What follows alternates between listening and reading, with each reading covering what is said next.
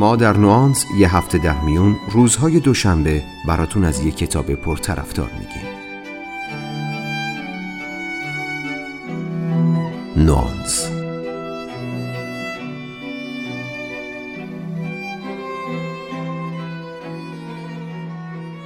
انسانها عاشق میشن، کار می‌کنن، زاده ولد می‌کنن، با هم دوست میشن، طرحها و برنامه هایی رو دنبال می‌کنن که عملی کردنشون یه عمر طول می‌کشه. گاهی دچار هیجانات شدید میشن، شاید شاهد مرگ دیگران باشن و اینها چیزهای بی اهمیتی نیستن. زندگی بدون بعضی از این چیزها ارزش زیستن نداره. وقایع مهم زیادی تو زندگی اکثر ما وجود داره اما هیچ کدوم به اهمیت مرگ نیست.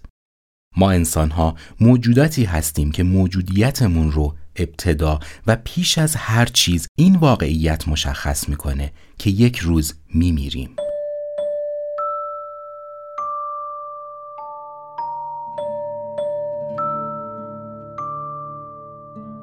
سلام من مهدی آزاد هستم و شما شنونده بیستمین اپیزود از پادکست نوانس هستین که در پایان اردیبهشت ماه منتشر شده در این اپیزود که اپیزود نهایی فصل دوم ماست می‌خوام کتابی رو بهتون معرفی کنم به نام دث اثر تاد می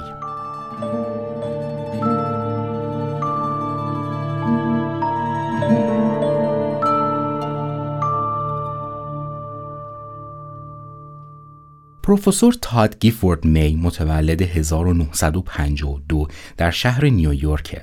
اون فیلسوف و استاد فلسفه سیاسی در دانشگاه کلمنسون در ایالت کارولینای جنوبیه و این کتاب رو در سال 2008 به رشته تحریر درآورده.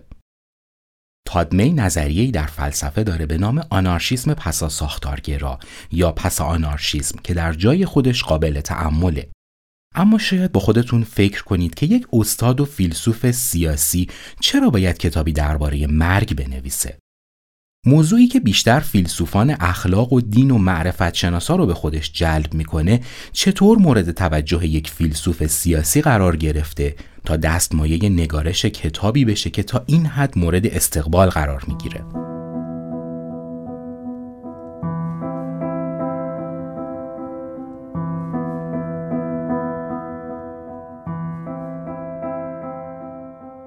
ظاهرا تاد در مقطعی از زندگی فیلسوفانش به این نتیجه رسیده که باید بسیاری از مباحث و مسائل فلسفی که ارتباط مستقیم با سبک زندگی عموم افراد جامعه داره رو با زبان بسیار ساده و به دور از پیچیدگی بیان کرد. و به این شکل فلسفه رو از دانشگاه و مجامع علمی به بطن جامعه آورد تا همه مردم از اون بهرهمند باشند. اما انگیزه اصلیش از نوشتن این کتاب برمیگرده به تجربهش از حادثه ای که در هنگام سفر با هواپیما براش رخ داد. تجربه ای که به قول خودش باعث شد تا برای اولین بار در زندگی به طور جدی با مرگ مواجه بشه و به این باور رسید که دیگه راه نجاتی نیست و مرگ به استقبالش اومده. خوشبختانه مشکل برطرف میشه و هواپیما صحیح و سالم به زمین میشینه اما این مسئله باعث میشه تا از اون پس تادمی با نگاهی عمیق تر پدیده مرگ و اثرش روی زندگی رو بررسی کنه. نتیجه این تفکرات در نهایت شد کتابی به نام مرگ.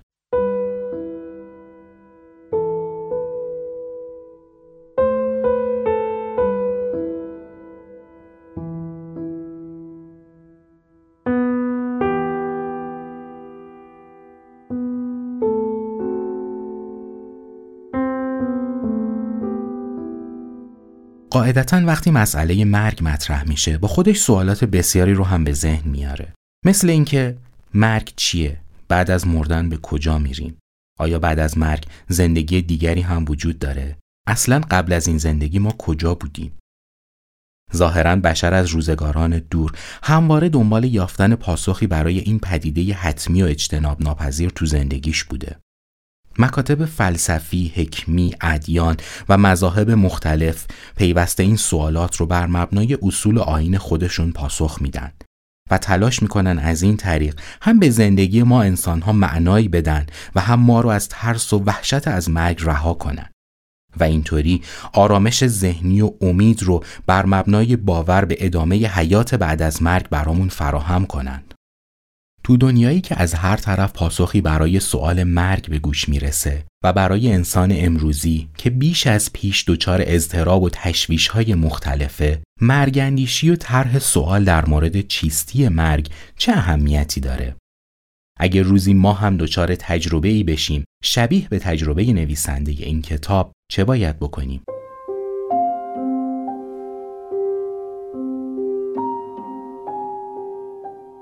علا رقم تمام برداشت های مختلف، حرف و حدیث های معقول و نامعقول، یکی از راه های رسیدن به پاسخ چیستی و چرایی مرگ رو میشه در ادیان جستجو کرد. اما تو دنیای امروز شاید بعضی از افراد با این پاسخ قانع نشن. در نتیجه به نظر میاد راه دیگه برای یافتن پاسخ موجه برای چنین پدیده ای دانش و فلسفه باشه. تو این کتاب ما با حتمیت مرگ رو در رو میشیم.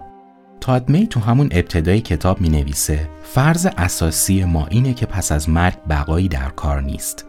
به عبارتی به سنت های دینی که تا امروز برای فهم مرگ و کنار اومدن با اون وجود داره متوسل نمیشیم.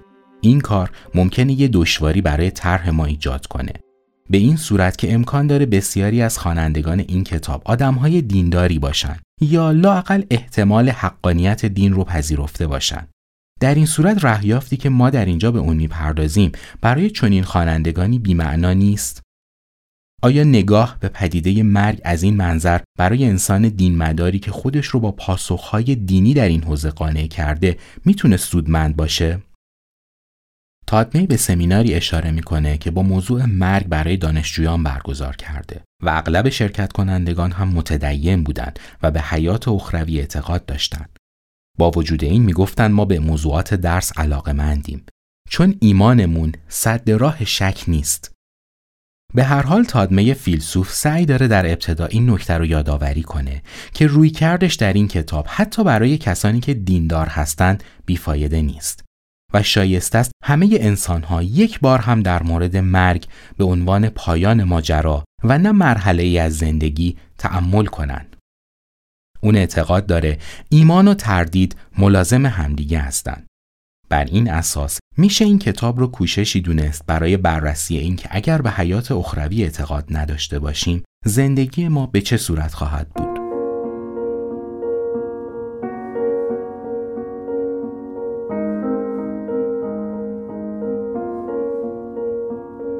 نویسنده از همون ابتدا سعی داره خواننده رو از بالاترین میزان اهمیت واقعی مرگ با خبر کنه و تو گام بعدی سعی می‌کنه با پاسخ به چیستی مرگ تأثیر اون بر کیفیت زندگی انسان رو بررسی کنه.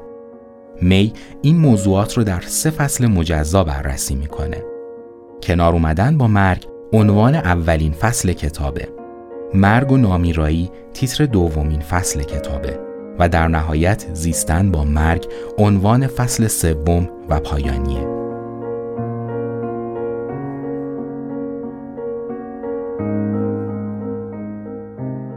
تادمی در ابتدا و پیش از هر چیز بر اهمیت مرگ به عنوان واقعی مهم و غیرقابل اجتناب تو زندگی تاکید می‌کنه. طرح داستانهایی از زندگی روزمره انسانها در نهایت به این نتیجه می‌رسه که اهمیت مرگ در زندگی ما نقطه پایان زندگی نیست بلکه اهمیتش در شیوه سازمان دادن به زندگی ماست. به همین دلیله که میشه گفت از هر واقعه دیگهی در زندگی ما مهمتره. ما همیشه زندگی رو در سایه این امر مسلم میگذرونیم که بالاخره یک روزی میمیریم. پس نگرش ما نسبت به مرگ روی تمام تفکرات و تصمیماتمون توی زندگی اثر می‌گذاره. تادمی بعد از اثبات این مدعا که مرگ مهمترین و تأثیرگذارترین واقعه زندگی ماست برای اینکه بتونه اهمیت و تأثیر مرگ در زندگی رو خوب آشکار کنه خواننده رو دعوت می‌کنه که با این پیشفرض به موضوع نگاه کنه که مرگ آخر خطه و هیچ گونه ادامه زندگی چه به صورت روحانی و چه به صورت جسمانی وجود نداره. اون معتقد اگر بخوایم به درکی از سایه مرگ روی زندگیمون برسیم باید مطلب رو با این پیشفرض مورد بررسی قرار بدیم.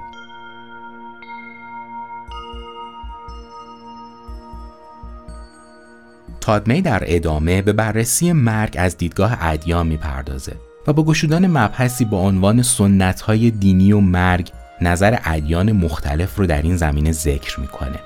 و البته همدلی خودش رو در این زمینه با تاوئیسم و تفکرات لاوتزه فیلسوف کوهن و ناماشنای چین پنهان نمی‌کنه. اگه قصد داریم با موشکافی درباره مرگ به عنوان پایان همه چیز فکر کنیم باید به بررسی این مسئله بپردازیم که مرگ چیه. یا بهتره بپرسیم اینکه موجودی هستیم که میمیره به چه معناست. از همین جا تادمی وارد موضوع چیستی مرگ میشه و به دنبال طرح کلی و نظاممند تو این زمینه میگرده و این طرح کلی رو تنها در تأملات هایدگر در فصل نخست بخش دوم از کتاب هستی و زمان پیدا می‌کنه. به اعتقاد تادمی هستی و زمان یکی از تأثیرگذارترین کتابها در تاریخ فلسفه است این کتاب اولین بار در 1927 منتشر شد و شاهکار دوره جوانی هایدگره و درباره چیزی نوشته شده که بهش میگیم مسئله هستی یا معنای هستی. بعد از طرح این موضوع نویسنده میره سراغ آرای فلاسفه یونان باستان و مشخصا به نظر اپیکور اشاره می‌کنه که گفته بود مرگ برای ما هیچه زیرا آنچه از میان رفته یعنی آدمی که مرده چیزی رو حس نمی‌کنه.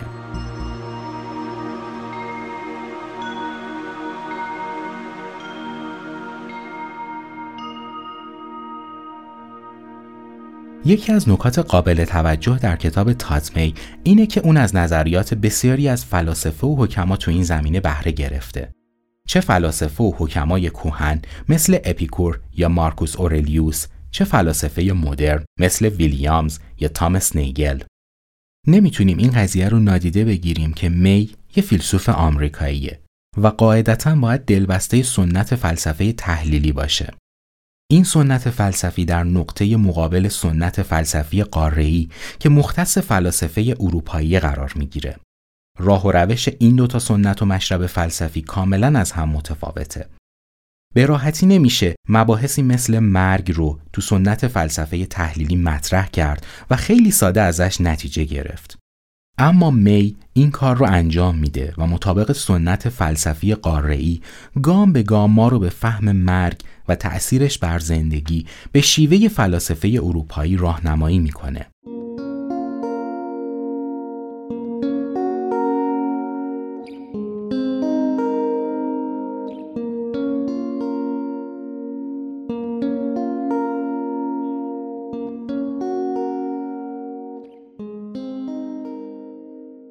تادمی در فصل دوم کتاب با عنوان مرگ و نامیرایی سعی داره این نکته رو بررسی کنه که انسانها تمایل شدیدی به جاودانگی دارند و با وجود اینکه می‌دونن روزی عمرشون به سر می‌رسه باز هم دوست دارن به وسیله نمادها و یادگارهایی که از خودشون به جا می‌ذارن تو دنیایی که دیگه توش وجود ندارن زندگی کنن. می تأکید می‌کنه که تلاش برای حذف مرگ با خلق چیزهایی مثل اثر هنری یا فرزندآوری هدفی بیهوده است.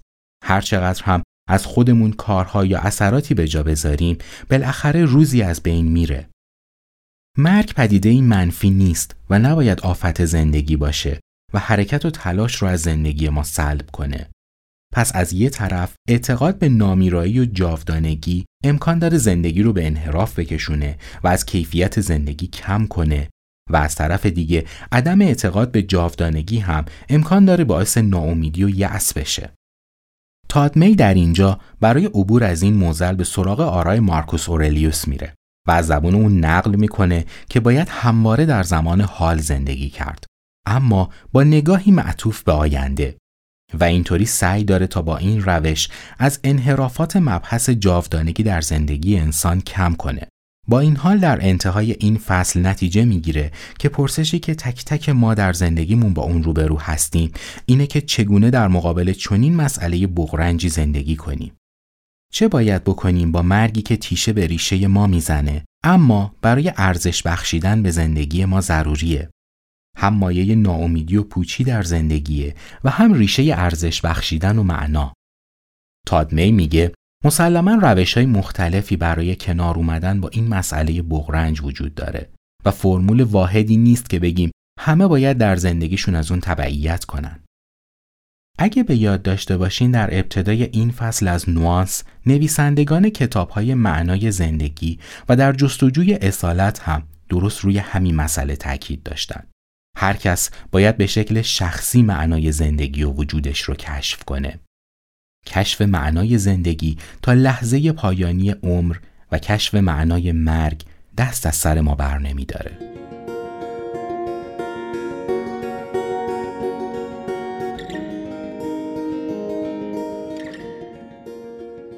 تادمی تو فصل سوم کتابش با عنوان زیستن با مرگ راههایی رو بررسی می‌کنه که به وسیله اونها میشه تأثیر یعصاور و پوچنگارانه مرگ رو کم کرد و اتفاقا از این پدیده به نفع زندگی هم بهره برد.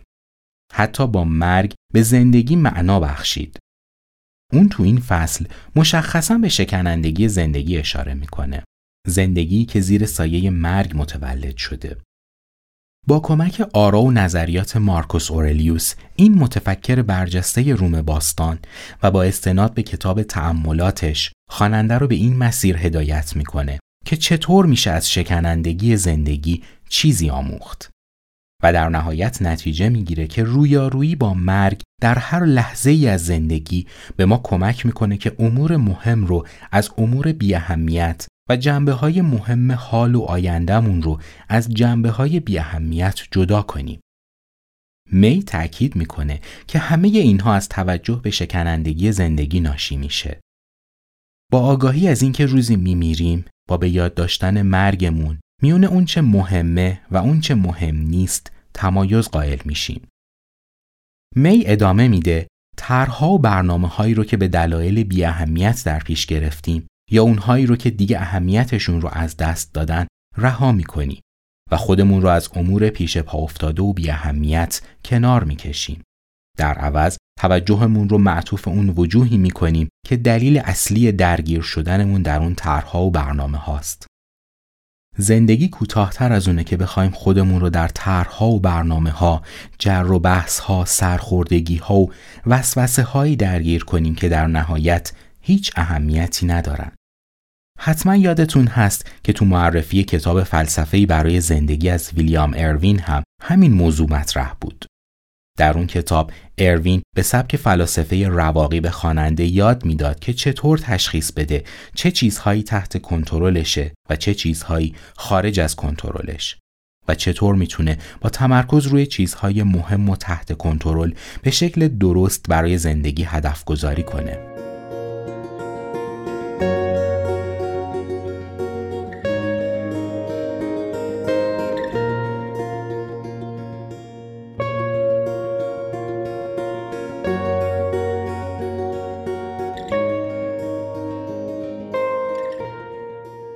تادمی باور داره شکنندگی زندگی به یادمون میاره مرگ در همون لحظه که معنای زندگی ما رو تهدید می‌کنه می‌تونه به اون معنا هم ببخشه. اگه مرگ نبود هیچ دلیلی نداشتیم که از میون برنامه هایی که پیش رومون قرار داره دست به انتخاب بزنیم. به این ترتیب تادمی مرگندیشی رو حتی با اعتقاد به میرایی مطلق انسان لزوما تفکری که موجب یأس و ناامیدی بشه نمی‌بینه. به عکس این گونه تفکر می‌تونه به زندگی انسان معنا بده و لاقل انتخابهای زندگی رو به مسیر درستش هدایت کنه. اون در پایان کتاب به این جنبندی می‌رسه که شکنندگی زندگی من رو وادار به رها کردن طرحها و برنامه هام نمی‌کنه بلکه باعث میشه تا با وضعیت متزلزلشون کنار بیام. طرحها و برنامه هام رو رها نمی کنم تا فقط در لحظه حال زندگی کنم. حال و آینده رو یک جا جمع می کنم. اولی رو که وجود داره و دومی رو که احتمالاً وجود خواهد داشت. این معنی زندگی کردن رویاروی مرگه. هم تراژدی و هم زیبایی زندگی انسان ریشه در مرگ داره.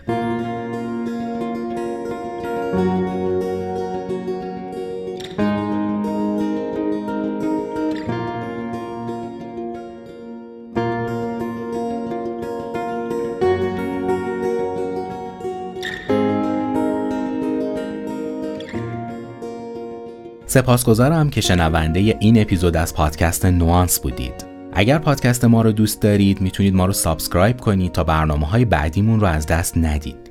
پادکست ما رو می‌تونید روی app پادکست، گوگل پادکست، کست باکس، سایت تهران پادکست، ناملیک و البته روی سایت خودمون در آدرس nuance-co.com بشنوید.